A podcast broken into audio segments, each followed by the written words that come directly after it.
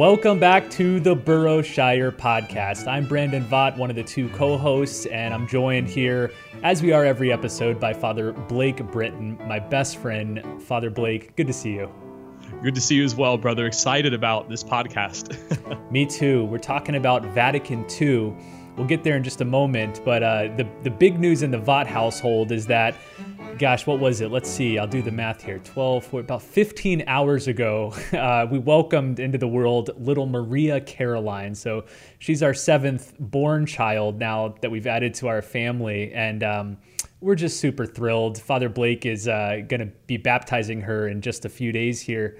Uh, but uh, I mean, what, what else can you say about the the birth of a new child? It's it's so glorious. It's it's such a incredible feeling that you've co-created something with God, that you've participated in the process of bringing new life into being. It's, I mean, I'm still staggered by it even after seven kids, but um, I can't wait for you to meet her, Father Blake. You're going to come over here in a couple days to, to finally meet her.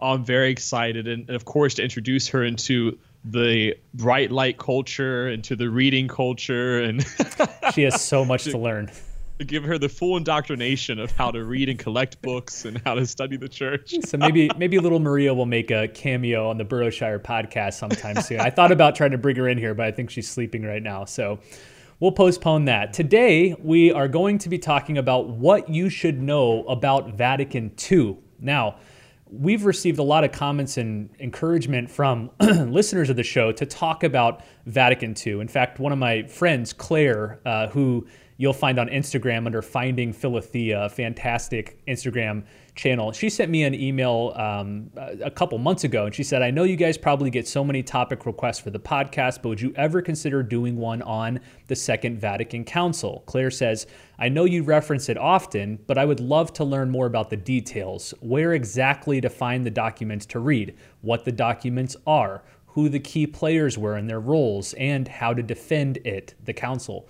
It would help so much. And like I said, we've received several similar emails like this. Father Blake and I are obviously very enthusiastic and positive about the Second Vatican Council, so people have naturally wanted to hear more. Um, before we get into it, Father Blake, I, I, wanted to mention a few reasons why I think an episode like this or a discussion like this is especially timely. Um, so, as we'll learn here in a moment, the Vatican Second Vatican Council ended in 1965, which means we only recently, five years ago, passed the 50th anniversary of the council. Um, also, Pope Benedict XVI, Pope Emeritus Benedict XVI, is in very frail health, as anyone who's seen recent pictures has noticed. It's likely he's not going to be in this world much longer. Uh, and with his death will come the passing of sort of a major moment in the church. He's one of the, is he the only one, Father Blake, or one of the few remaining living people who were at the council? He's one of the few remaining living theologians in particular who helped orchestrate and help guide the council under the Holy Spirit. But certainly like the the last major living influential theologian of the council. There were others who were very young and attended sort of in supporting roles, but in terms of people who like majorly influenced the discussions and text, he's kind of the last one. So with his death it'll be the passing of an era. Also, um, certain theologians and thinkers, especially on the internet, have been increasingly derogatory about the council, denouncing it and saying it contains error, that we should drop it and forget it. Um, I don't want to bring up specific names or specific platforms, but anyone in the world of Catholic social media has seen this sort of language and has noticed an uptick in animosity toward the council. Um, so, because of that, I, I, think it's quite timely for a, a, strong defense of the Second Vatican Council. And then uh, finally, we'll maybe talk more about this in a little bit. Father Blake has been working on a book for the last few months. He is under contract with Ave Maria Press to release a book. It'll come out in 2021 titled, I think the working title at least is Reclaiming mm-hmm. Vatican II. So it's yes. all about this stuff. So Father Blake has been uh, thinking about this, praying about it, reading about it, writing about it. Um, so it's at the forefront of, of his mind. Yeah, most certainly. It's funny as we were discerning this podcast, and of course, uh, taking into consideration the emails that were sent. I said, I don't know if I want to tell them. They may not buy my book. You know? well, I'll keep them. I'll keep them on the edge of their seats.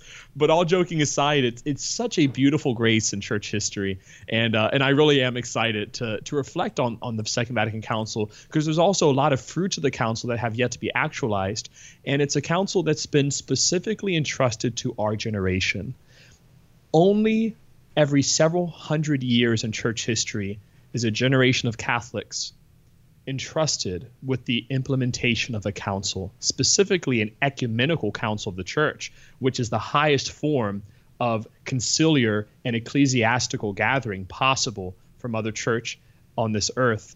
We're one of those generations. We're one of the those sets of people, just like Charles Borromeo and Teresa of Avila and John of the Cross, they who lived immediately after the Council of Trent. We too have been entrusted with implementing this council for the sake of salvation of souls. So this is a very timely topic that every Catholic should be concerned about, but specifically our generation of Catholics. I think we talked about that in the second or third episode on be, becoming saints in our time, not just becoming saints in the abstract, but taking account of the particular place and time that God has put us that can contribute to our sanctification. And as you've hinted, if we read the signs of the times and of the place we've been put in, it's very clear that one of the roles of every Catholic alive today is to properly implement this council. Um, it, it is undoubtedly the most significant event of the last hundred years for the Catholic Church. Um, yeah. Almost every conciliar council can lay claim to that fact, but for us, I, I, mean, it's it's unquestionably the most pivotal, significant event. So it deserves attention.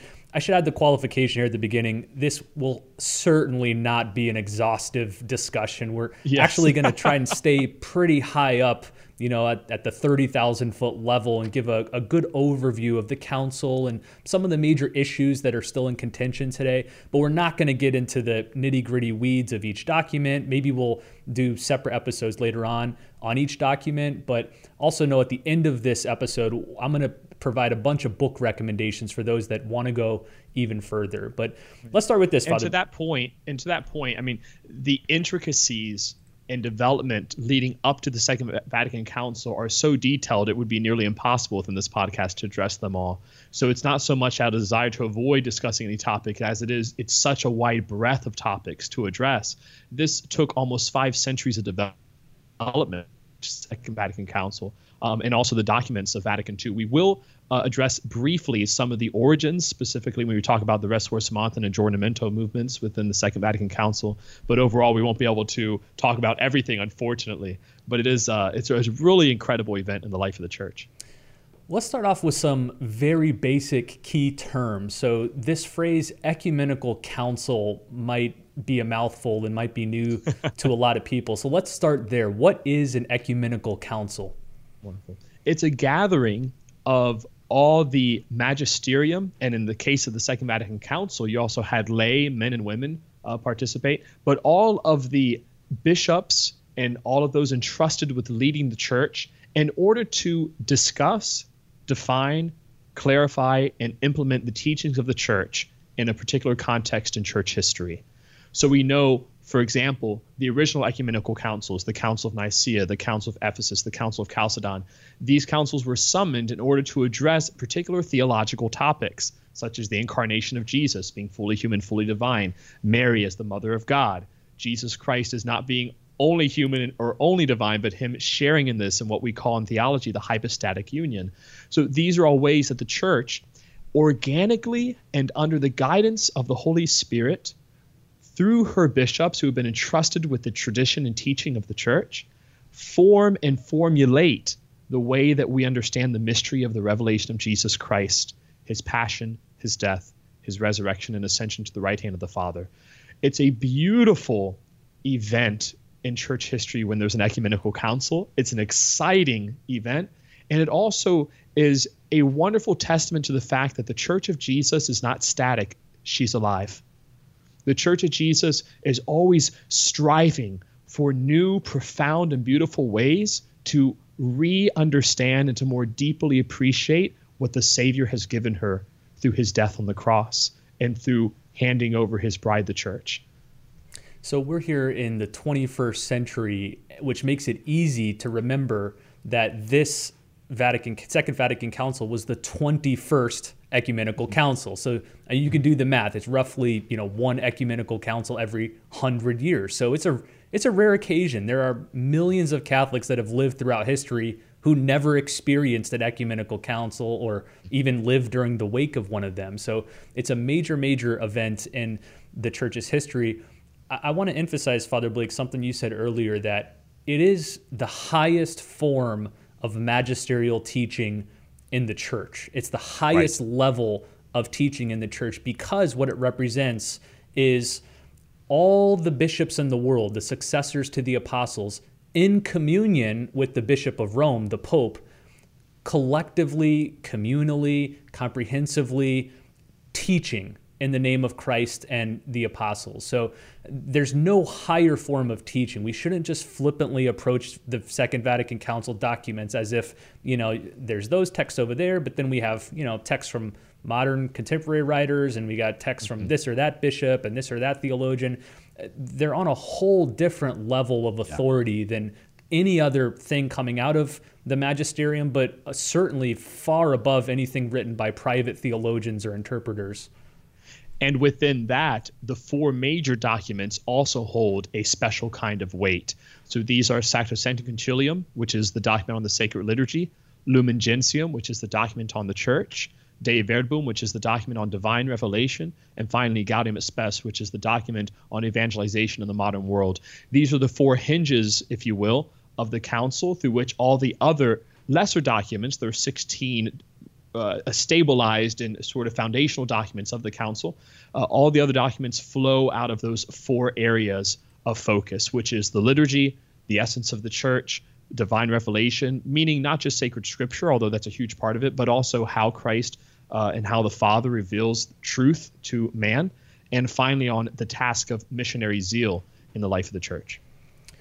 All right, I, I don't want to jump too far ahead to the text and the documents themselves. I want to stick for a minute with what happened before the council and why was it convened and why was it called? So maybe I'll post that question to you. I, I think this is an area that doesn't get enough attention, which is yeah. the immediate preconciliar church, the situation, say, in the first half of the 20th century that led Pope John the 23rd to decide to call the council to to recognize that this is what the Holy Spirit wants for His church right now. So maybe answer that question as best as you can. Yeah. Why the need for Vatican II?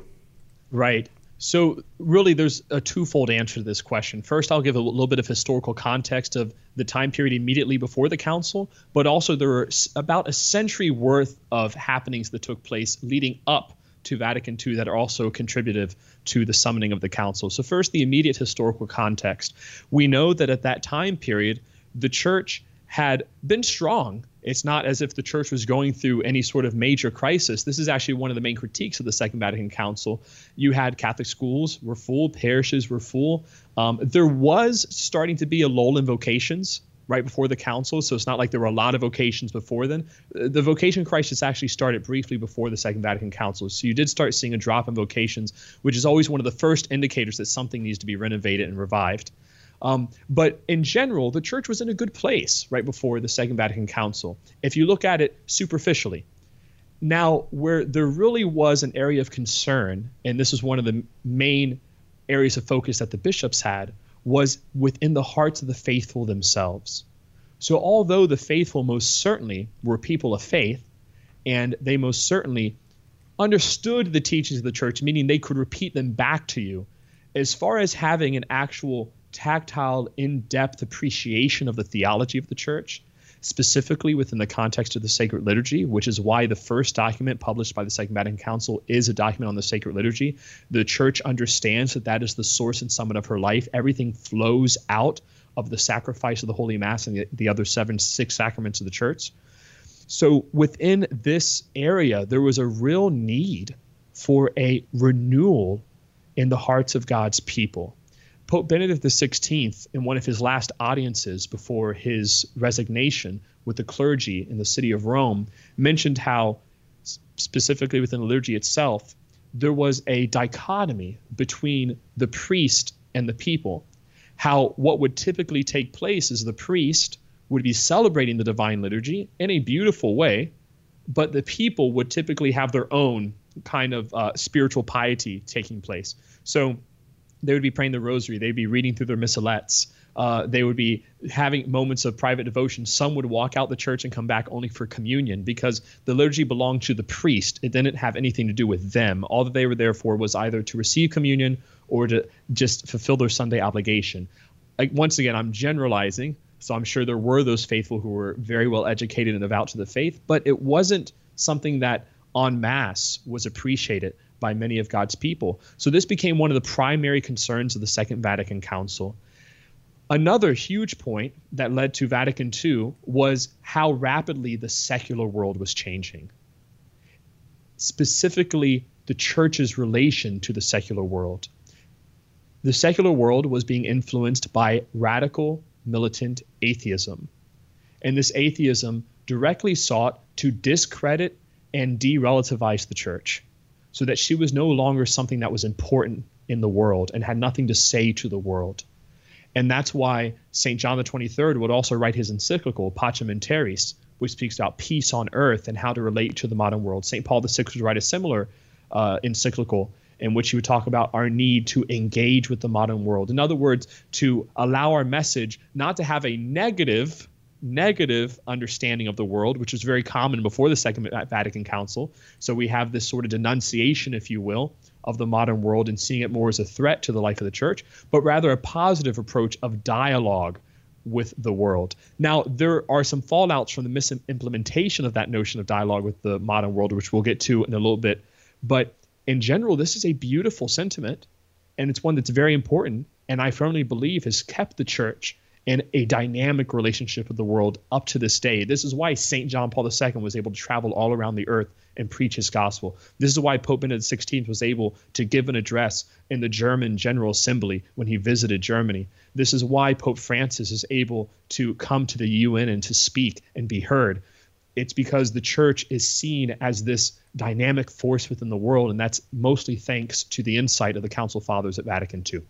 The last point that I'll make for really understanding the Second Vatican Council, there are two words which are absolutely essential ressourcement and aggiornamento. Ressourcement means a return to the sources, a return to the sources.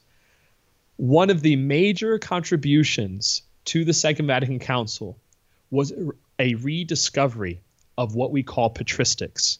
Patristics are the writings and teachings of the early church fathers and mothers. These are the men and women that lived in the first several centuries of Catholicism.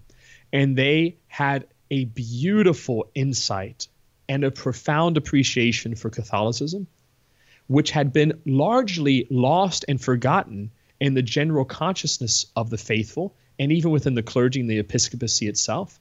But thanks to discoveries in the deserts of Egypt, thanks to discoveries in libraries throughout Europe, and throughout different Franciscan monasteries, even in the New World, we were able to find writings from these church fathers that we thought were extinct.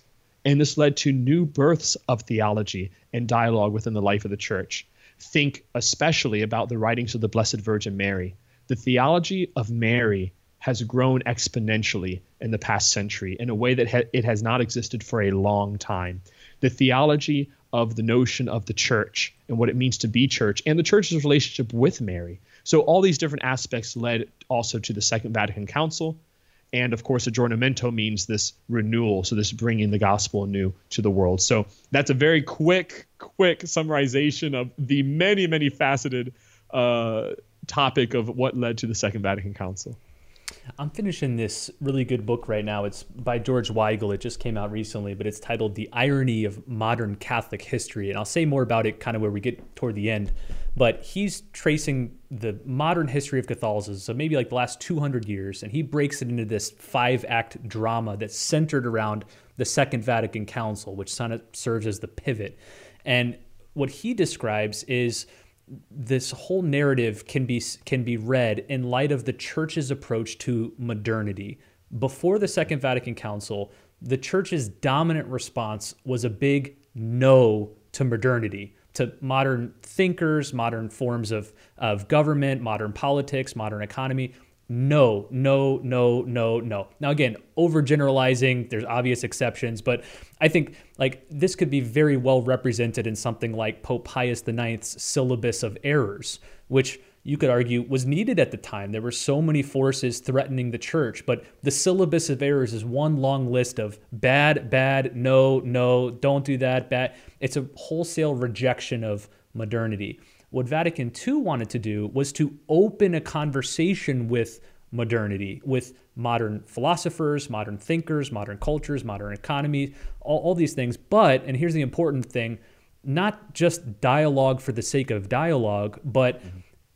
it wanted to convert modernity. That was the yep. point.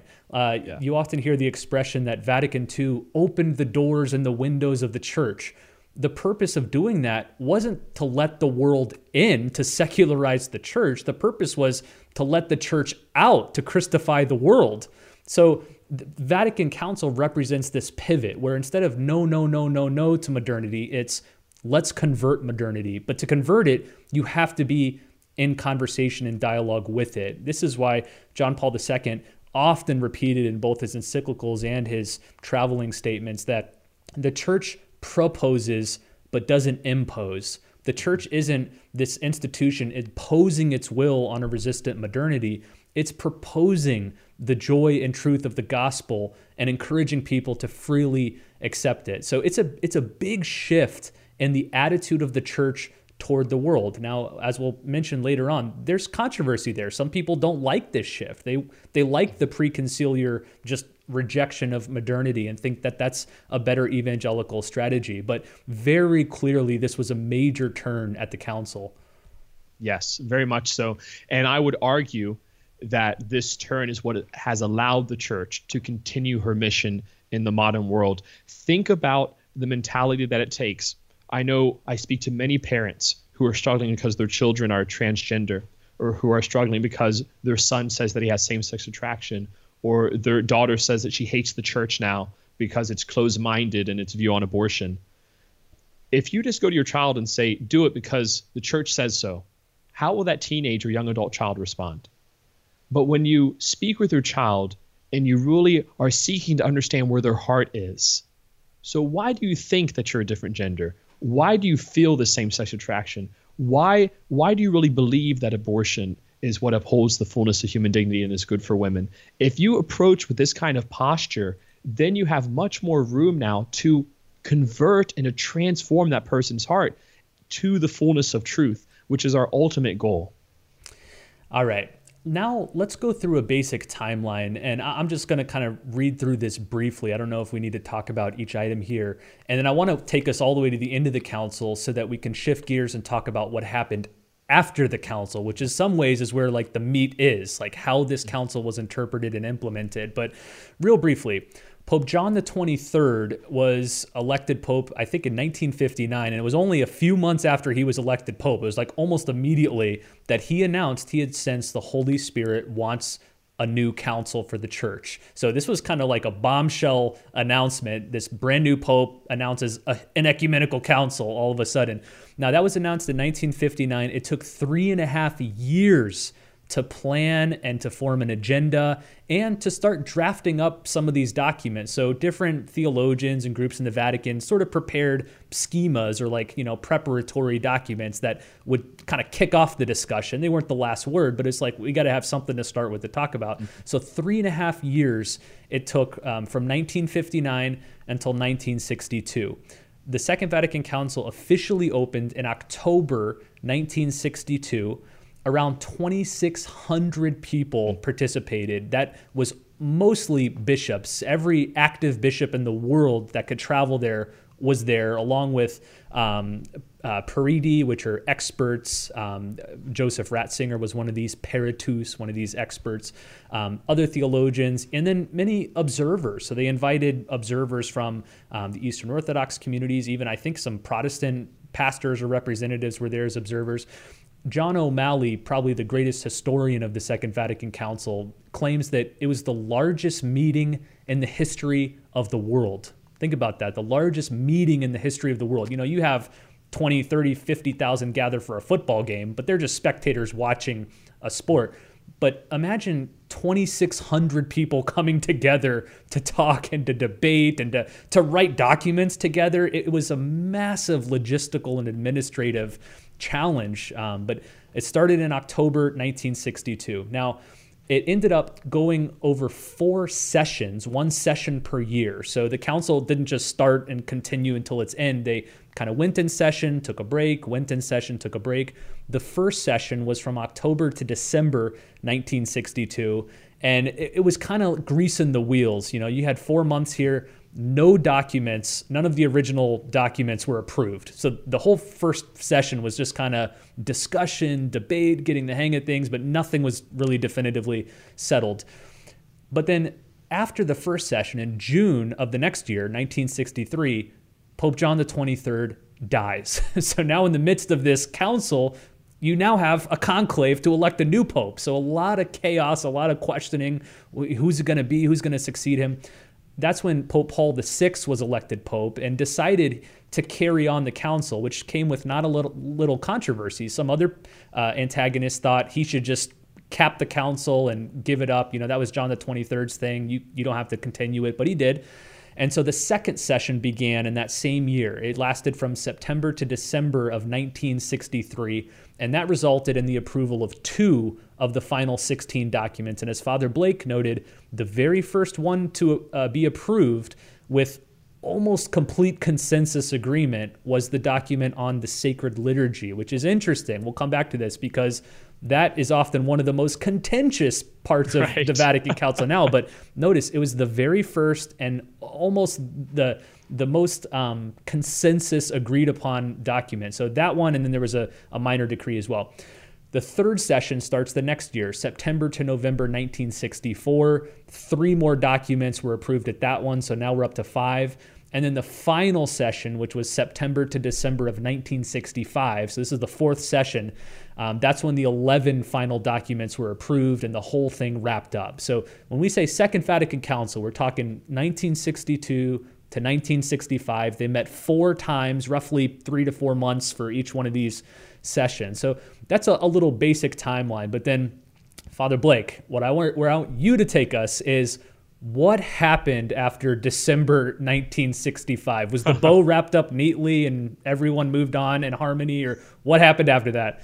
I would say that the Holy the fact Spirit that you laugh, the fact that you laugh probably doesn't bode well. so I mean, this this is the question, right?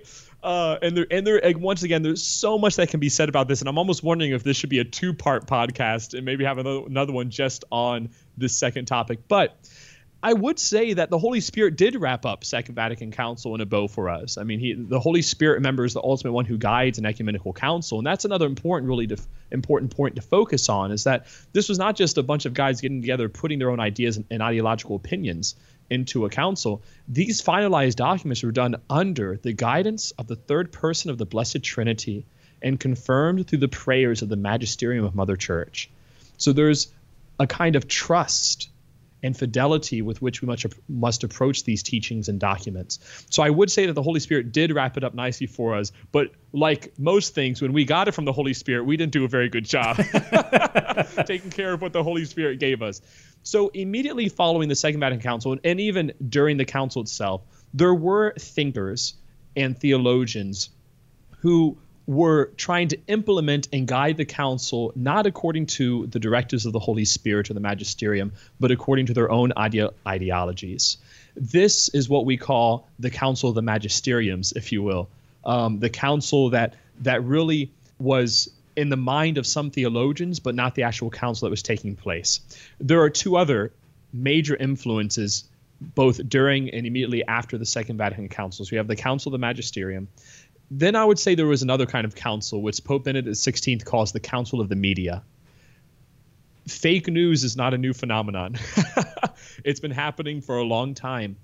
And the media during the 60s and 70s were emphatic on trying to highlight drama, trying to make it to where the, there's these crazy things happening behind the closed doors of the council, and also trying to really uh, to trying to make the council something into it wasn't uh, trying to transform the council into this revolutionary kind of event that sought to change Mother Church at her roots and cast away the old and bring in the new. It sounds very familiar because that kind of talk was prevalent during the 60s and the 70s, which brings us to the third influence, which I call the Council of the Age. To the council of the particular historical context in which Vatican II was convened we know that the 60s, 70s, and even the 80s were a turbulent time, not just in American history, but in world history in general. And part of that turbulence was this radicalism that was going throughout the European and North American continents. You had a rise in socialist kind of mentalities. You had a rise in Marxist kind of mentalities. Communism, of course, the Cold War, the space race, the civil rights movement.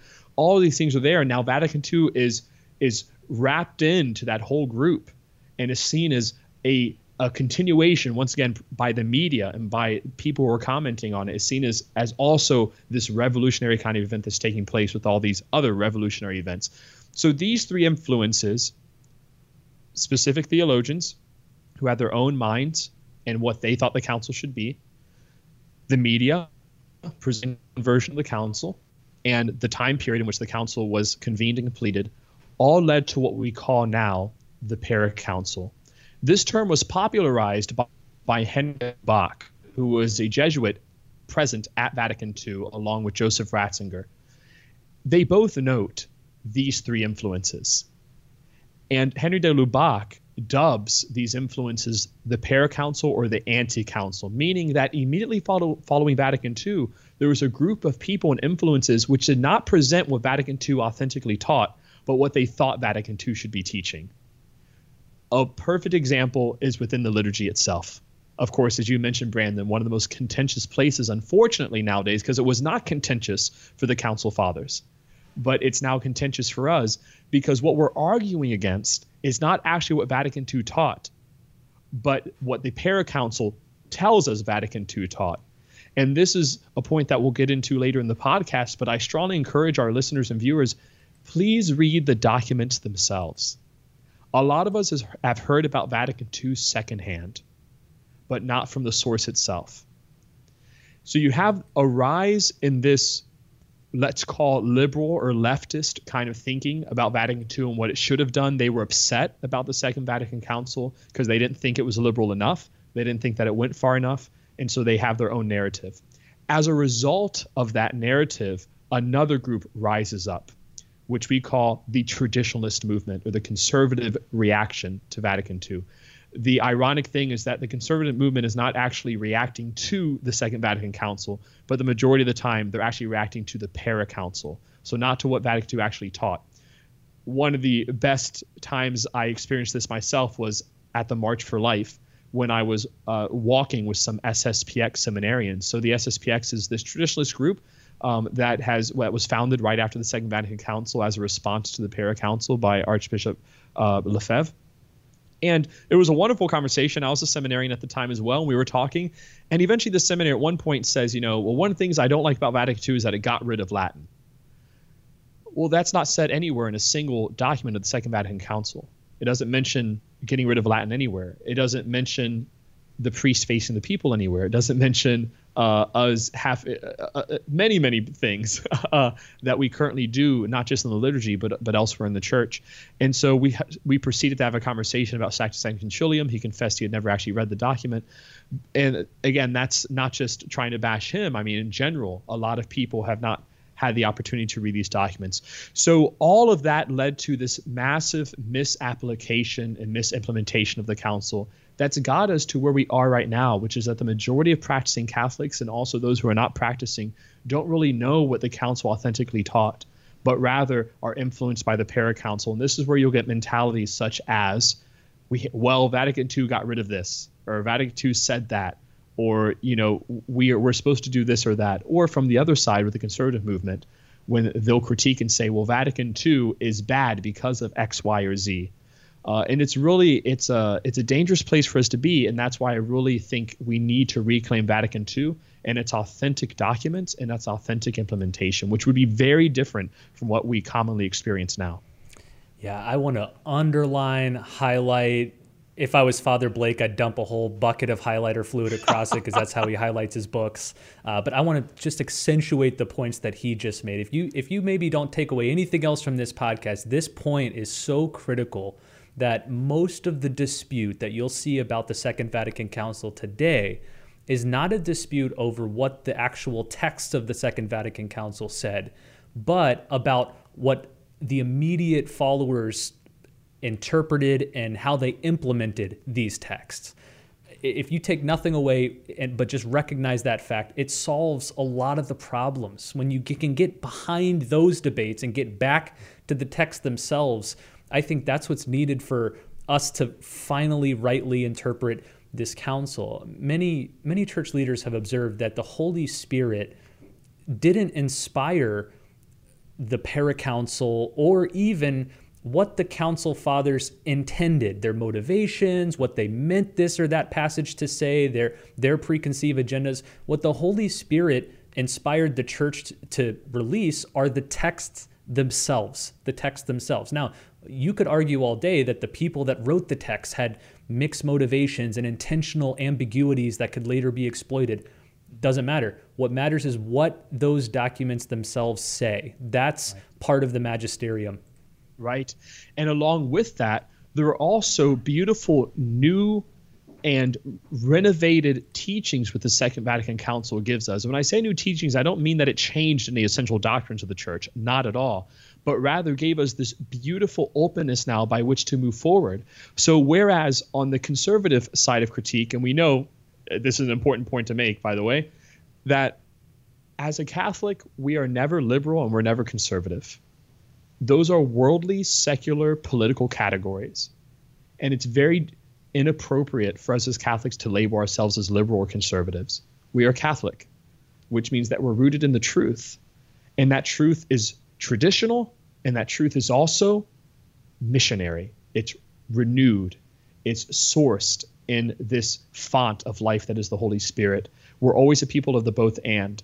So, whereas on the conservative side of critique, the council does nothing to take away tradition, does nothing to violate the beauty of the history of our church, but also on the other side of it, the church very much does encourage us to go beyond our preconceived notions and to seek out a beautiful posture of evangelization towards the world and also towards our brothers and sisters in other Christian denominations and other religions, so interreligious dialogue with economies with social political programs. So there's all these wonderful ways in which the Second Vatican Council has both conserved tradition as well as stretched our boundaries of evangelization. Yeah, I love that. We need more of that both and reading of the council, of historical events, uh, just to say one more thing here about this post conciliar period. By the way, if you want a really good but short summary of the things we've just been discussing for the last couple of minutes, Bishop Barron has a great video. I'll link to it beneath this podcast titled Bishop Barron on His Theological Path. And he very pithily summarizes what happened in the post conciliar years and traces it not just in the immediate years, but all the way through the pontificates of John Paul II, Benedict XVI, and Pope Francis. And he highlights, I think, a very important turn in the post conciliar years, which is that after the council ended in 1965, you had almost this immediate splintering of people on the far left and the far right. And we've mentioned some of those names already. Like on the far left, you might have Hans Kung. On the far right, you would have uh, quasi schismatic groups like the SSPX and Archbishop Lefebvre. But then in the middle, you had a much larger, broader coalition of people that were mostly like minded. A lot of them um, joined together to start a publication, a journal called Concilium and these were i mean the brightest theologians in the catholic church of the day. They, they came together to keep thinking and, and writing about the conciliar topics. However it soon became clear to some of the writers and theologians on this board that the main figures in charge of this concilium journal wanted to in some ways perpetuate the council to keep a lot of these questions open that had kind of already been settled by the Second Vatican Council. And so the Concilium Journal took a turn, you might say, to the left. It was spearheaded by theologians like Karl Rahner and Edward Schillebeeckx. But then a group of the original Concilium editors spun off a new journal called Communio.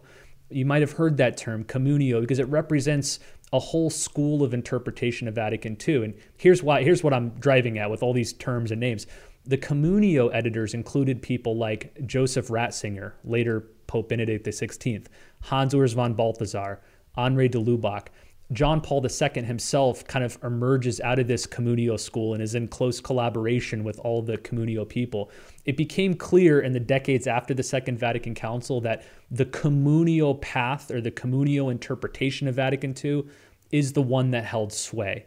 Um, so if you want to maybe summarize a super complicated history into just a, a, very simplistic narrative, that'd be the way to describe it. This sort of middle ground communio path that doesn't go to the far extremes on either side, doesn't think we should perpetuate the council, but wants to properly implement it. That's what this communio school represents. And again, I'm going to link to this Bishop Barron video because he, I think, paints this narrative very well.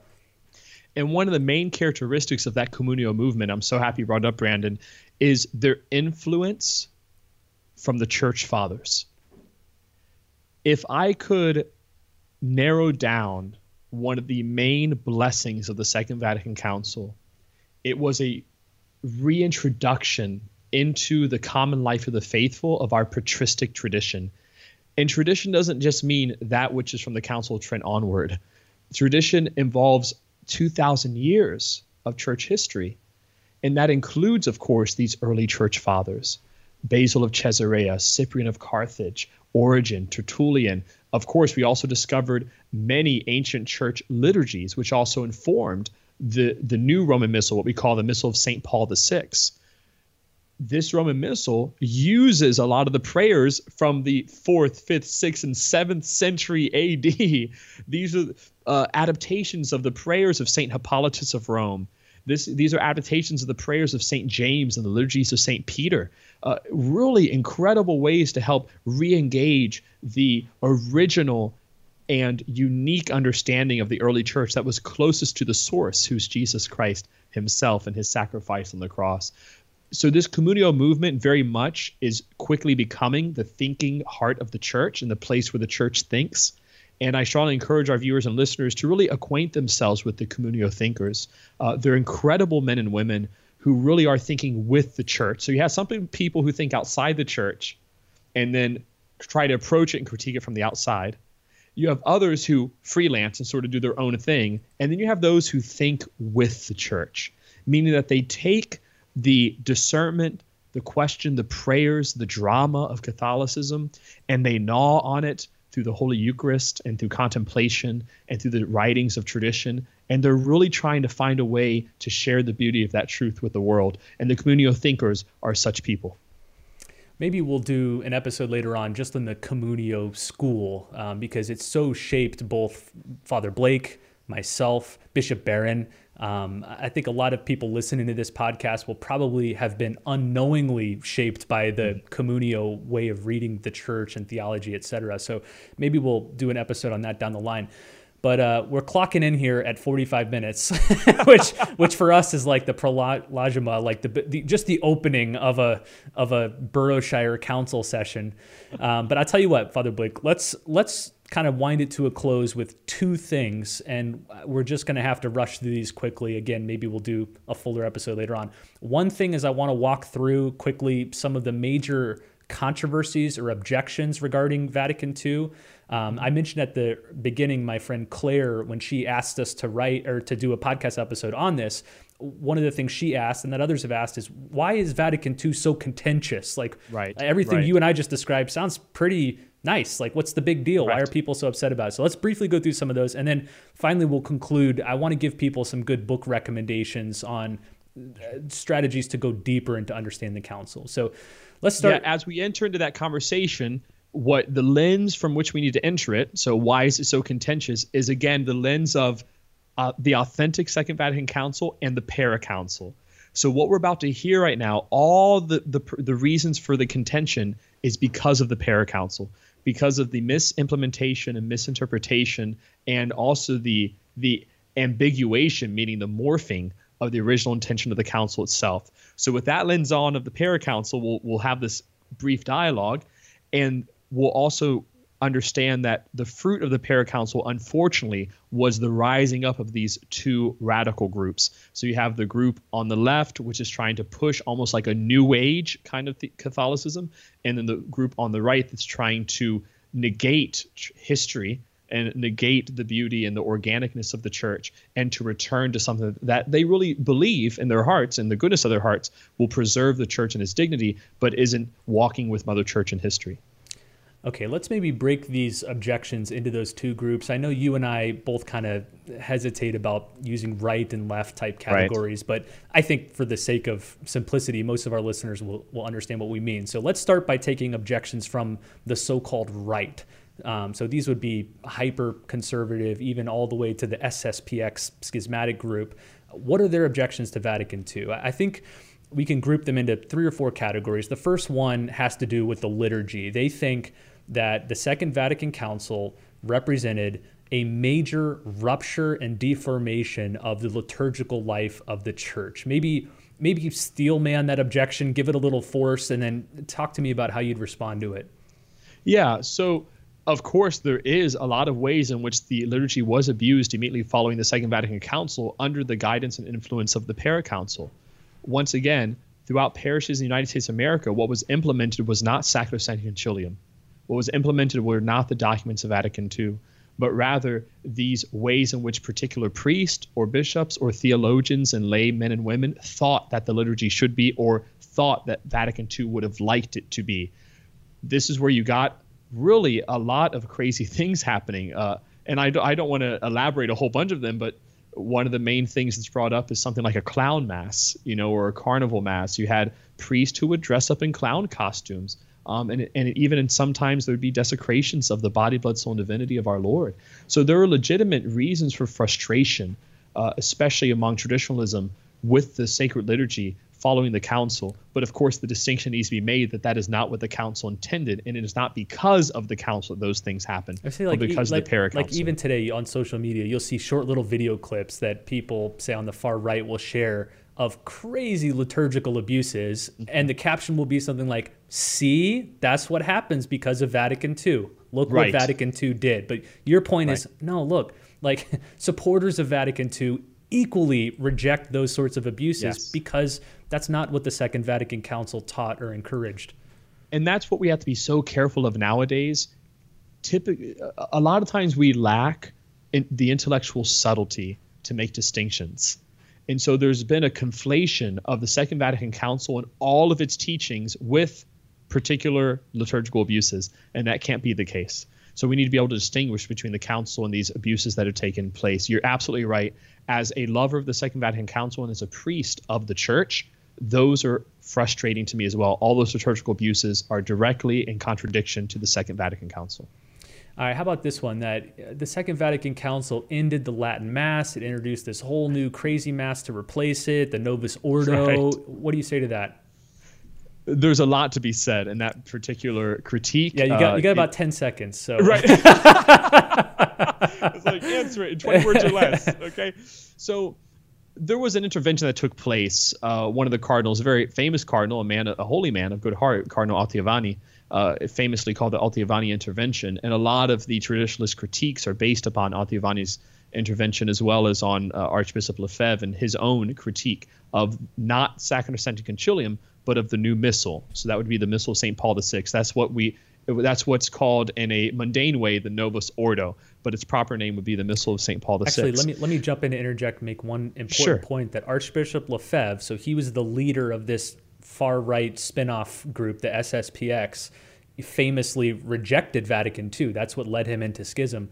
Archbishop Lefebvre signed all the documents of Vatican II, including Sacrosanctum Concilium. So, you know, there's all sorts of conspiracy theories of like, well, he didn't really know what he was signing or he was sort of pressured into doing it. But the fact is, he signed that document on the liturgy, meaning presumably he didn't find it problematic. Right. The problem and emerged even, after the, the documents were released.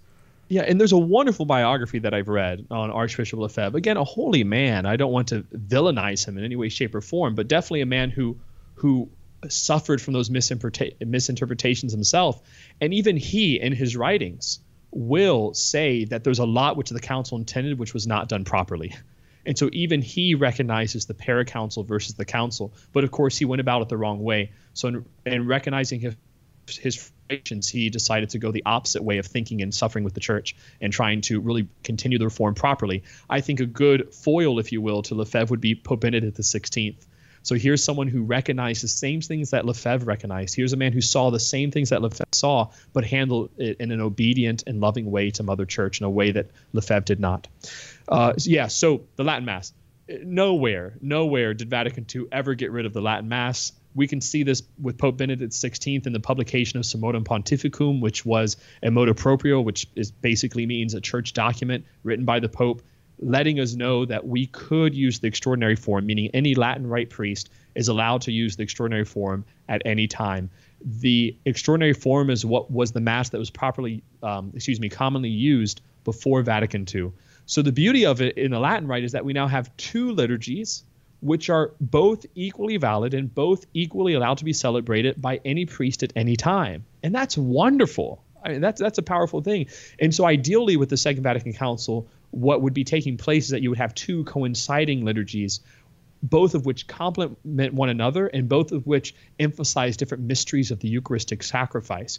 Because the Missal of St. Pius V, or the Missal of St. John the 23rd, the extraordinary form, is a gorgeous mass. I mean, it's an absolutely beautiful liturgy that has is rich and filled with profound theology, but that doesn't mean that it has to dismiss the beautiful theology of this Missal of St. Paul VI, which also in its own right has incredible places of focus. But nowhere in a single Vatican II document does it say to get rid of Latin. I encourage you to read paragraphs 50 through 60 of Sacrosanctum Sanctum Concilium to answer that critique. All right. Again, that's like a whole. I mean, even a whole episode that we did would would barely get into the beginning of that discussion. But that's maybe right. a, a, quick overview. Another one you'll often hear um, from uh, traditional-minded Catholics on the far right, and I, I, hate using all these terms, traditional, not traditional, because I mean. Who, well, I would I would say this: the terms that I typically use, Brandon, is traditionalism and the paracouncil. I think those are two categories because you have traditional, which is good. It's a good thing to be traditional. Right. right? What Catholics against tradition? We, we right. believe in sacred tradition. Right. Right, right. But traditionalism is something very different. And so, and it's a good thing to desire adjournment, to desire renewal, but being part of the paracouncil or subscribing to paraconciliar thoughts very different from that. So those are, instead of using right or left, those are usually the two, the two categories that I use, paraconciliar thinking and traditionalism. Fair enough. So this is another objection you would hear from traditionalism representatives that – the Second Vatican Council was intended to be pastoral and therefore it's not binding or it's not authoritative. And they'll often quote this line from Pope Paul VI. Um, he made he said this after the council had concluded, and he's kind of reflecting back on the council. He said, There are those who ask what authority, what theological qualification the council intended to give its teachings, knowing that it avoided issuing solemn dogmatic definitions engaging the infallibility of the ecclesiastical magisterium. Kind of a mouthful, but he's basically saying it issued no solemn dogmatic, infallible statements. But then he continues the answer is known by whoever remembers the conciliar declaration of March 6, 1964, repeated on November 16, 1964, that said this Given the Council's pastoral character, it avoided pronouncing, in an extraordinary manner, dogmas endowed with the note of infallibility. Now, there's a lot there, but again, how this is usually interpreted is the Second Vatican Council didn't teach anything infallibly, therefore, it's not really binding or authoritative. What do you say to that? uh, it's an ecumenical council, guys. I mean, it doesn't get more weighted or authoritative than that. What we have here, of course, is again, we have to have intellectual subtlety. It's a matter of language and emphasis. Typically, the Second Vatican Council is characterized as a pastoral council, but I really think that is incorrect. I would call it a mystagogical council. That's a better way to describe it when I say mystagogical, that's an ancient Greek word that was actually renewed by the Second Vatican Council based on the mystagogy of Cyril of Alexandria and Cyril of Jerusalem, focusing on the essentials of church teaching. So the seven sacraments, the the real depth of what it means to be Catholic, the mystery of the Church, the mystery of the Blessed Virgin Mary, the depths of the Eucharist. This is the Second Vatican Council, for example, is the council that brought back the RCIA program. I know that many of our listeners are converts to Catholicism. You're welcome, right? Vatican II is the one that brought that back. Now, that's not to say that people couldn't convert before the Second Vatican Council. I'm not saying that.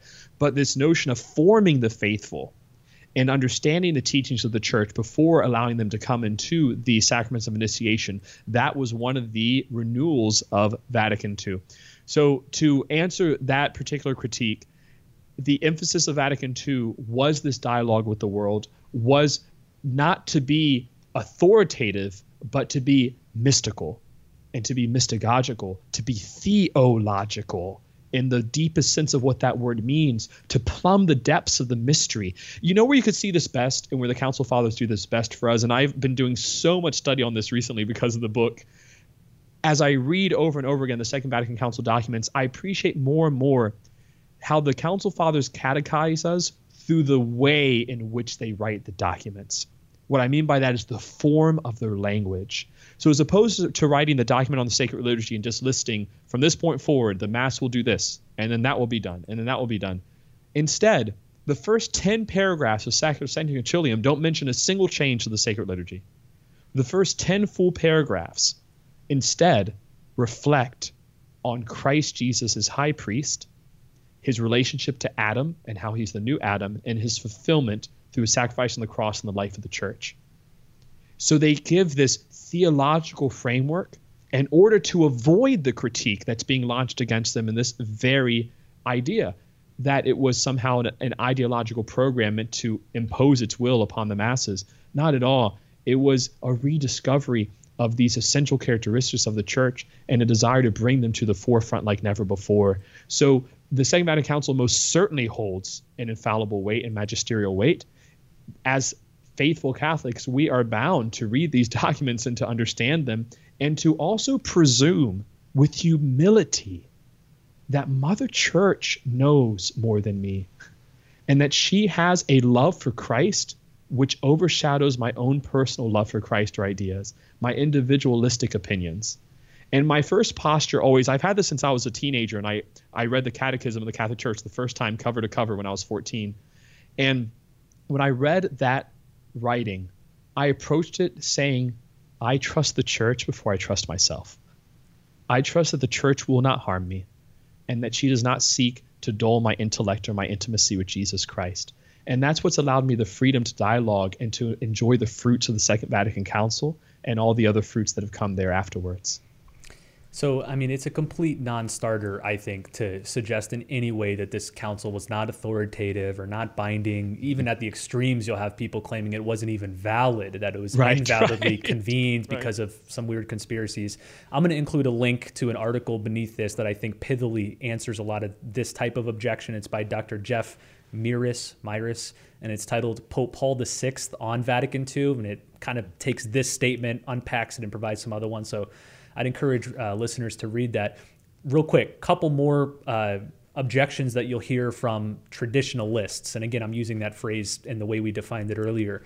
Um, one is that the Second Vatican Council documents have too much ambiguity, and that mm. ambiguity was intended so that it could later be exploited by bad players who wanted to use these documents right. to permit certain you know uh, bad things in the church and then finally I'll, you can answer both of these together mm-hmm. that the second vatican council was too friendly too open too welcoming to secular modernity that it was like bending over backwards to like change the church to fit the agenda of the world uh, what do right. you say to those yeah within those two critiques the first one of course is a lot of presumption with very little evidence uh, that's that's really a bold claim to say that an ecumenical council convened by the magisterium of Mother Church uh, secretly was trying to be ambiguous and tricky so that paraconciliar thinkers later on could use that to their advantage to cripple the faithful.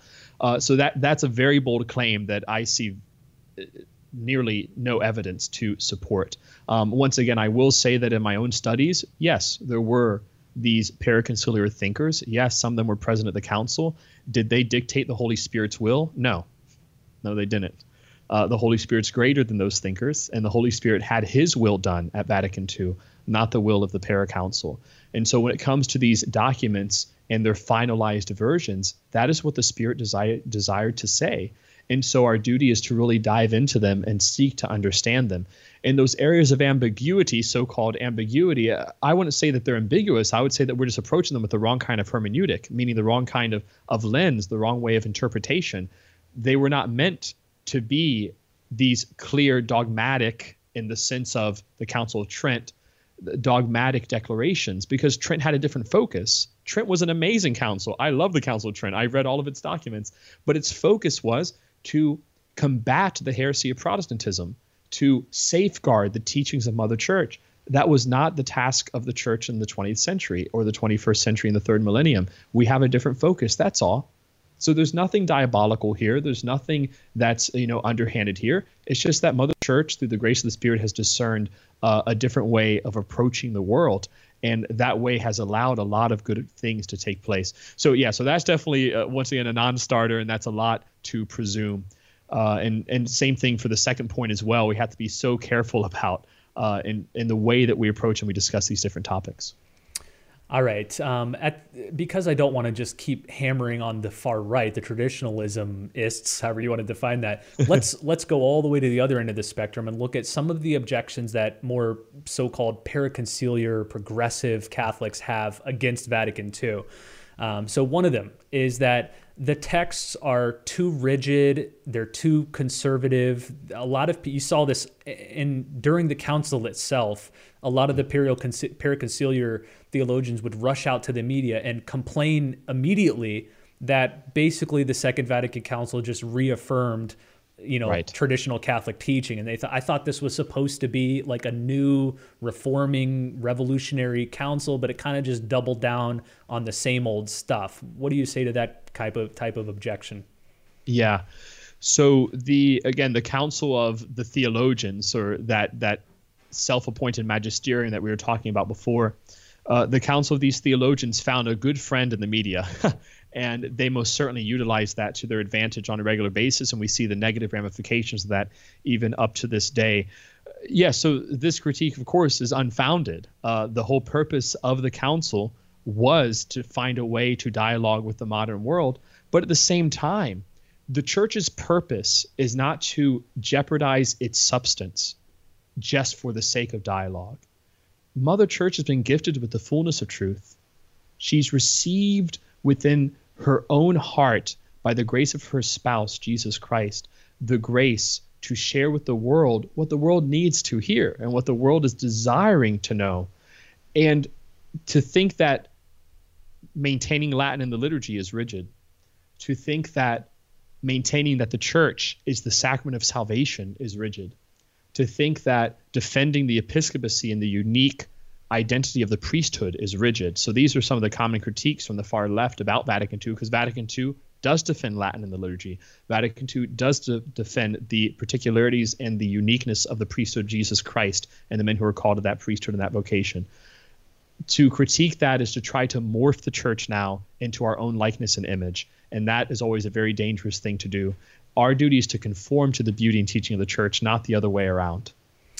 I know a lot of the people watching from the outside of Vatican II were disappointed that it didn't engage topics that were in dispute at the time. For example, the most prominent one was the issue of birth control. Famously, right. a lot of not not just ordinary Catholics, but a lot of the council fathers were hoping that the issue of birth control would be on the table for Vatican II and that they could debate it, you know, talk about it and eventually make a make a pronouncement on birth control through the Vatican documents. But Pope Paul VI took it off the table and said this is something that's going to be addressed after the council, which he eventually did in Humanae Vitae. Um, but it represents, I think, a lot of the unfulfilled hopes of more progressive Catholics that the council didn't go far enough. That right. you had this spirit of the council that was alive and represented by many of the council fathers, but it just kind of got stymied. That the council needed yeah. to do more. Uh, again, what do you say to that sort of rejection? Oh, you brought up the famous spirit of Vatican II. You know, we had a joke in, in seminary, and it was actually inspired by by a, a, bishop that came and gave us a conference one time. But you know, every time that we said the spirit of Vatican II, we go, ooh, you know, oh, it's scary, the spirit. Of course, the spirit of Vatican II is code word for my opinion on Vatican II. Yeah, and not and not the Holy Spirit, which was the spirit of the Va- of Vatican II. Right, right. and so, eh, eh, as as the bishop who came and gave us our, our retreat, what he said to us, he said, if you hear the phrase "Spirit of Vatican II," get ready that everything that person's about to say is not what Vatican II taught. and so, yeah, the Spirit of Vatican II became very famous. It's still famous even until this day. So this is where you'll, you'll get people saying well, if you want to use Gregorian chant in the Mass, that's against the spirit of Vatican II, right? And I and I always ask them, well, where where in the document does it say that we can't use Gregorian chant at Mass, um, or where in the document does it say that we that there shouldn't be this relationship between the priesthood and the laity, or that there's that the sacraments are no longer as important as they used to be, um, or that it doesn't matter what denomination you are. You know, it doesn't say any of these things in the document, but according to the spirit of Vatican II, it does. So once again, we have to really be able to distinguish between the spirit of Vatican II and the actual culture and teaching of the Second Vatican Council. So to that critique, I, I would say once again that our duty is to be obedient to the council. Our, our duty is to listen to the movements of the Holy Spirit and to really trust that that's what the Lord is calling us to be faithful to on our own time for our own sainthood. All right. Before we wrap up here with our book recommendations, I want to conclude with one final point because I think it's one Father Blake and I would both agree on. And I think it sums up all of the distinctions and variants that we've been discussing so far. It was introduced uh, by Pope Benedict XVI when he reflected decades later back onto the Second Vatican Council, which again he attended. He was a major player. He was on the inside, you know, so he was involved. He knew deeply what the Second Vatican Council really was supposed to be about. And he introduced. And on that note about Pope Benedict, Brandon, not only was he an influencer at the council, I would say that no one has done more to influence the proper implementation of the council than Pope Benedict. When he's canonized, which I firmly believe he will be, and when he's a doctor of the church, which I firmly believe he will be, uh, will, that will be for multiple reasons. But one of the main reasons will be for safeguarding the intention of the Second Vatican Council from any sort of perversion or misapplication. He introduced these two categories the hermeneutic of rupture and the hermeneutic of reform, often called the hermeneutic of continuity.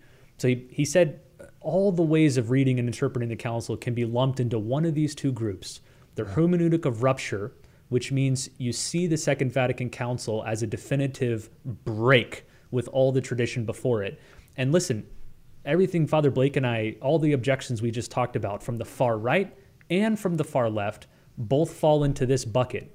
They both see the council as rupture. The far right people hate the fact that it's a rupture because they'd rather stick with the tradition before it. The people on the far left are delighted that it's a rupture because it's something new and different than everything in the past. But they both agree that the Vatican Council was a rupture. However, all of those rupture type interpretations are wrong because the Second Vatican Council was actually in continuity with everything that came before it because it was inspired by the same Holy Spirit that inspired all the past councils and papal pronouncements, etc. And so what Pope Benedict underscored throughout his papacy, it might be like his master idea mm-hmm. um, that we need to read the council as a development, a true development. And again, I don't want to get all the way down to this rabbit trail, but John Henry Newman's idea of the development of doctrine. The Second Vatican Council did develop a lot of teachings, but authentically, not in contradiction to their essence. So it, they quote unquote changed in the sense they develop, like an acorn develops into a tree, but there was not a rupture, there was not a contradiction or a break between earlier teachings. Um, would you say, like, this is to me where the line in the sand today really is. This is why the Second Vatican Council remains quote unquote controversial because you have those who see it as a rupture and those who see it as a wonderful continuity with you know the 1900 years of church history before it. Very much so. Very much so. I, I would say that is definitely the defining line, but also one of the reasons is that there's a lot of people who are learning about the council secondhand that actually is the bigger problem. So if we had more people who actually read the documents themselves, then we could get into a more distinguished uh, conversation about rupture versus continuity. But the more base levels that we have a lot of people who have not ever actually encountered the council, but rather are hearing it through other resources, whether positive or negative. And so, one of the main things I would love for our listeners and viewers to take from this podcast is please read Vatican II. And I know that Brandon's going to uh, to emphasize that in just a moment. But to read these documents so that you could see why Pope Benedict sees them as continuity, so you could see why the Council Fathers had peace and conscience voting yes on these documents and saying that yes, these are divinely inspired by the Holy Spirit and these are guided by the hand of God for the future of the church. All right. I got a stack of like seven or eight books here. and instead of, and you know that if either one of us starts talking about books, things can get out of hand really quickly. So yes. here's what I'd like to do I'm just briefly going to hold each one up, mention the title, give a sentence of why I like it. Father Blake, you interrupt me and jump in at any point if you want to add any, uh, any supplementary remarks. Uh, before I get to the books, Father Blake has written a really good article for the Word on Fire blog, which I'll link to, called Reclaiming Vatican II. It's actually the basis for this longer book that he's writing. Highly encourage that. Um, that's a, a, much shorter, succinct version of everything we've talked about here, but it also gives you something to share with other people. Maybe they won't listen to this hour and 15 minute long podcast. I don't know why. Uh, but the article would be something more digestible to send them. You can read that in five or 10 minutes and get a sense of the things we're talking about here. So that's the first thing to read Reclaiming Vatican II. All right. So, as Father Blake said, the, the, the first thing you should do before you read any other books about Vatican II, before you listen to podcasts or watch YouTube videos, read the documents of Vatican II. Now, a couple caveats they can be intimidating at first glance in terms of size. I'm holding here the most popular edition of the collection of Vatican II documents. I mean, and look at it. It's it's very thick. Let me see. The one I got it's a 1022 pages. Now, this includes all 16 of the major documents of Vatican II, but it also has a wide assortment of like supplementary post-conciliar documents. So um, you don't have to read everything in this book. You want to focus on those 16, but in particular, as Father Blake hinted earlier, there's really four major documents, what they call the four constitutions, which are the most important of the 16. And I'd encourage you, even if you don't read the other 12, knock those out. You have to read those. If you're a Catholic in the 21st century, you have to read those four documents. I'm assuming you'd agree, Father Blake. Yeah, absolutely. It's it is obliged upon you. if you are alive right now, you should read those four documents. and let me just say, like uh, in this edition, I went to the table of contents and got the page counts. You know, the it's like a normal normal size text, normal size page. It's not like you know double column stuff. And listen to the lengths of these documents. So you have of the four constitutions you have two that are called dogmatic constitutions so they're like the, the two most important of the 16 documents one of them is Dei Verbum, which is the Constitution on Divine Revelation. It's 15 pages long. Okay, guys, 15 pages. So that's one sitting. Anybody can do that. It'll take you, I don't know, 20, 30 minutes. So sit down for 20, 30 minutes, maybe tonight. Tonight, if you've never read Vatican II, sit down tonight for 30 minutes and read Dei Verbum. You can find it in book, but it's also freely available online. All the Vatican documents are on the Vatican's website. So read it on the computer, read it on your phone. Uh, actually, don't do that. Father Blake and I dis- highly discourage reading on screens. Get the print yes. book. Get the print book. Uh, okay, so that's Dei Verbum. The second dogmatic constitution is Lumen Gentium, yeah. which is the Vatican Council document on the church. And it's the longest one of these four. That document, by the way, I would have to say is the most beautiful, beautiful of the four. Uh, the most important, I would argue, is actually the one on the sacred liturgy because it establishes the liturgy as the source and summit of the life of the church and the, the font from which all the identity of the church flows. So that's why it's the foundational document. I would argue. Others would argue that Lumen Gentium is very wonderful theologians would argue that, and, and they have valid points to say so. But I would say in the logic of of theology that the liturgy is is more central. But Lumen Gentium, poetically, um, prose wise, lyrically, is the most beautiful of the four. I mean, really, and I would say that to to all of our listeners. Please don't be intimidated by these documents. They're written in, in a language that is quite beautiful and very inspiring. It's really like doing more spiritual reading than academic reading. I remember as a convert first hearing about the Vatican documents and I mean, it's embarrassing to admit now, but I was intimidated because the names of all of them were in Latin, and I assumed that means they were written in Latin. And so when people would tell me to read the Vatican, they were, which but... they were, no, fair enough. But I thought, you know, go read Lumen Gentium. I'm Like, oh, I don't even know Latin. How am I supposed to read that? You know, but as Father Blake said, it's in at least the the good interpretation uh, translations are in beautiful poetic English, totally readable. I'd say what, what would you say, Father Blake? If you have a high school education, if oh, you've yeah. completed high school, you should be able to handle it. Um, okay, so you got Dei Verbum, which is 15 pages long. It's on uh, sacred scripture and divine revelation. You have Lumen Gentium, which is on the church. That's 76 pages. You have Sacrosanctum Concilium, which we've talked about a lot here. That's the constitution on the sacred liturgy super important. Father Blake says is the most important. It's only 36 pages. So again, another one you can read in one sitting. Now it, it's a lot to take in because there's so many ideas it's discussing, but I mean you could take an hour and knock that one out. And then finally you have Gaudium et Spes, which is the Second Vatican Council's constitution on the church in the modern world. So how does the church evangelize? How does the church engage the modern world? That one I think is it the longest one of, of all the documents. So it's 98 pages. Um, so again, like adding these up, I don't have the, the final total here, but just looking at it, we're talking maybe 200 pages, 225 pages. So it's like the length of a normal size book.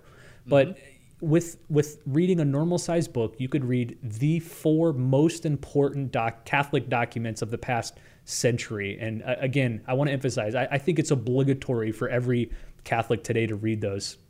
Yes. Yes, I agree. Okay, let me briefly go through the rest of them. So I mentioned this book earlier. This is what just came out actually a few months ago. It's by George Weigel. It's called The Irony of Modern Catholic History. And it's kind of a, a history of the hundred years before the council, the council itself, and then the, you know, roughly 60, 70 years here after the council and how all these dynamics played out. So if you want to get into the nitty gritty of the people, the players, the movements, the popes, and all these different moving parts. This will give you a really good picture of the uh, environment that this Va- Second Vatican Council launched in. Uh, probably the best one volume summary of the Second Vatican Council mm. is John O'Malley's book. It's titled What Happened at Vatican II. And again, I was, when I first saw this one, I actually thought there was a question mark at the end of the title. I thought it was like, what happened at Vatican II? but it's it's what happened. Like I'm explaining That's what happened. Three of my book. yeah, what, what happened? question mark. But um, John O'Malley is a professor at Georgetown. He's one of the premier church historians of our day, and he gives a, a mostly balanced uh, telling of what happened at the council. So you get not just from know this isn't just a presentation of the text themselves, but how they came to be. So it goes into all the different debates and deliberations and the factions and the discussions. It's it's fascinating to see how all this came about. Bishop Barron often describes it as the sausage making factory. You know, lots of times we just like to see the sausage, how, you know, the, the meat that comes out that we like to eat. We don't really want to know how the sausage was made. And for all the past councils, generally, nobody really knew how the sausage was made. The doors were closed. Ordinary Catholics had no idea about the deliberations of the Council of Trent, but the Second Vatican Council was different because you had, you know, theologians in the media, you had theologians writing diaries and journals and recounting their experiences. So we know a lot about what went on inside the council, and this book tells the whole story. All right, this one I know Father Blake likes a lot. Uh, it's yeah, it's um, by Father Aidan Nichols. He's a Dominican theologian one of the one of the best theologians of the council, and this is a very thin, short book. It's called it's called Conciliar Octet, a concise commentary on the eight key texts of the Second Vatican Council. So he's just got a chapter on eight of the 16 documents and reflects on them from the perspective of an Orthodox Catholic theologian. You want to say something else about that, Father Blake? Yes, most certainly. So for each of the four major documents, I have books that I imagine would be coupled with them to help the reader understand them and the essence of them the best. So, for example, I know we'll get to this in a moment, but Sacrosanctum Concilium, I would couple with the Spirit of the Liturgy by Pope Benedict XVI. If you want to know the vision of the Second Vatican Council for the liturgy, read Spirit of the Liturgy, right? Um, for Lumen Gentium, I would put one of von Balthasar's writings on the church, um, or even something like the Theodrama or the Glory of the Lord. For, however, as just an accompaniment text for the council as a whole, I would suggest that book by Father Aidan Nichols. It is wonderful. It's quick, easy to access, very also theologically acute, and really does a wonderful job giving you a background to each document and also understanding once again the true spirit the true desire of each of these documents and what they sought to address as well as some of the ramifications and fallout of how those documents were misimplemented and misrepresented after the council. So for our listeners i would definitely say read the council documents first and if you're looking for a quick text as a supplement to the to the documents that's the book that you should be getting. Yeah totally agree. I love that proposal. Get yourself a, a set of the vatican ii texts themselves and then get that book. Those are the 2 mm-hmm. you should probably start off with um, here's another good one I like. It's titled The Disputed Teachings yeah. of Vatican II Continuity and Reversal in Catholic Doctrine. And it's written by Thomas Guarino, who's a professor of systematic theology. Um, it's published by Eerdmans Press. Good book, small book, but mm-hmm. what it examines are the major points of contention among the Vatican II documents. So these include the document on religious liberty, the document on ecumenism, or in other words, the Catholic Church's relationships to other Christian communities, um, the texts that have to do with interreligious dialogue, so the Catholic Church in dialogue with Judaism and Buddhism and Islam and other religions. So it walks through each of those uh, flashpoints but then shows how the texts of Vatican II in those cases are in full continuity with the magisterium before us. So remember, not her- hermeneutic of rupture, but hermeneutic of reform or continuity. That's what this book defends. And then finally, um, I'm glad Father Blake mentioned Spirit of the Liturgy by Pope Benedict. I don't have that one here, but uh, I'll add that to the list of links. But this is the final one I have here. This is a uh, compilation. It's edited by Matthew Lamb and Matthew Levering, two premier Catholic theologians, but it's called Vatican II Renewal Within Tradition. And it takes that same approach that Vatican II was a hermeneutic with a hermeneutic of reform or continuity but what they've done is collected essays by some of the leading Catholic theologians, bishops, preachers, thinkers from the last 100 years, or excuse me, 50, 60 years since the council. And for every one of the 16 documents, they have two or three essays. So you might have, you know, an essay. Uh, I'm looking down the, the list right here from um, Avery Cardinal Dulles talking about Lumen Gentium. Um, you have uh, Richard John Neuhaus on the decree on social communication. You have Francis Cardinal George, former Archbishop of Chicago, talking about the decree on the church's missionary activity. Um, this is a little heavyweight type of book. It's more academic, lots of footnotes. Yes. So it's not the place I'd recommend starting. Um, but if you got the chops for it and you want to understand Vatican II at a more scholarly level, uh, I'd encourage you to pick that one up.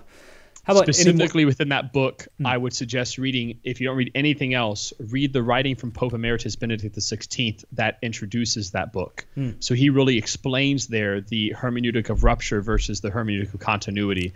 So what's the title of that of yeah, that section? I was just reading. It says a proper hermeneutic for the Second Vatican Council. That's what the introduction is titled. That really Pope Benedict, in a way that only he can, just so lucidly elaborates and helps helps the reader understand how to interpret the Second Vatican Council. So it, I would get that book even just for that essay. So this is a little taste of what it'll be like when you, our dear listeners, come to Burrowshire and hang out with Father Blake and I. Because basically, we sit in chairs and we talk about Vatican Council and go through about a hundred different books that we're reading and liking and and discussing. Um, so I hope you guys enjoyed this. I hope you found it helpful. Again, I'm going to collect all the links, articles, books, things we've mentioned in the show notes for this episode. To find it, just go to burrowshirepodcast.com, click on the title of this episode. So you're on the episode page, and then you'll see all the recommended links beneath that. Uh, how about some final thoughts from you, Father Blake, on uh, what you should know about the Second Vatican Council? Yes. So this has been a very brief introduction. hour, to... hour and 25 minutes later, but a very brief. very brief introduction. But to the beauty of this council. And all that I would say in closing is this our generation is a pivotal generation in church history. That's not my opinion, that's a fact. We are alive at a very important part and a very important time in the history of the church. And one of those key components of our particular vocation is going to be reading these documents, saturating ourselves in their wisdom and implementing them with authenticity, untainted by our own personal ideology, ideologies or influences, political influences. That's really going to be an important task for us to have in our hearts in obedience to the Holy Spirit and what He desires in this time in, in, the church. And so, for myself as a priest, this has really helped my identity as I pray more and more. I read the Second Vatican Council documents on a regular basis. They're spiritual reading for me. I don't read them just as this uh, as this sort of historical or academic task. I read them because this is what the Spirit's given me as a millennial Catholic to understand, to preach, and to live, and even more so as a priest to form and to catechize. So I do encourage our viewers and listeners to please take very seriously our our encouragement to read the Second Vatican Council documents, to make them your own, to fall in love with them. Ask the Holy Spirit, who's the same one that inspired these documents, ask him to help your heart be formed and softened so that you can hear where he's speaking through these documents and then also, I encourage you to find those other books that we suggested for further study. But the first task is not to just take our word for it that Vatican II was a beautiful grace. Never do that. As Catholics, we're thinkers. We always go to the root, to the source of things. So we encourage you to really go to the source, read these documents, fall in love with them, and then help start understanding and teaching them. I guess the last thought I would add is one I mentioned earlier that for me, the big takeaway is don't listen to the voices that reject the Second Vatican Council, whether on the far left or the far right, because uh, what they're often objecting to is the paracouncil, is this yes. horrible misinterpretation or misimplementation of what the council authentically intended. in the few cases, excuse me, in the few cases where they are objecting to the actual texts of the councils, then move the discussion to the question of how should these texts be interpreted? And the mm-hmm. church is quite clear. These texts are interpreted by the authentic magisterium, which is the popes and the bishops in communion with them. And if, you know, some individual 21st century online commentator disagrees with the pope's interpretation of that, we know which side we want to go on. I'm with right. the popes, I'm with the bishops, I'm with the church. Um, so don't be alarmed when people object to Vatican II. Instead, ask what they're objecting to, and then accept and love these documents as a gift from the Holy Spirit. And that's always a question we have to ask ourselves, Brandon, is in the end, who do we trust? Who do we trust? Meaning, there, we'll always reach a point in our journey of faith where we really we don't know. And then at that moment, we have to make an act of faith. And I've always chosen to make my act of faith in the heart of Mother Church. I will place my act of faith in my bishops, and I will place my act of faith in the Holy Father, the Magisterium. I trust that they, that they love me. And even amidst maybe their own brokenness or struggles, that they're seeking the truth. And that's always who I want to be with. And that's whenever I take my final breath, that's whose arms I want to die in the arms of Mother Church and her Magisterium. Amen. Well, with that, we'll let you guys go. Thanks so much for watching and enjoying this episode, and we'll see you next time on the Burrowshire podcast.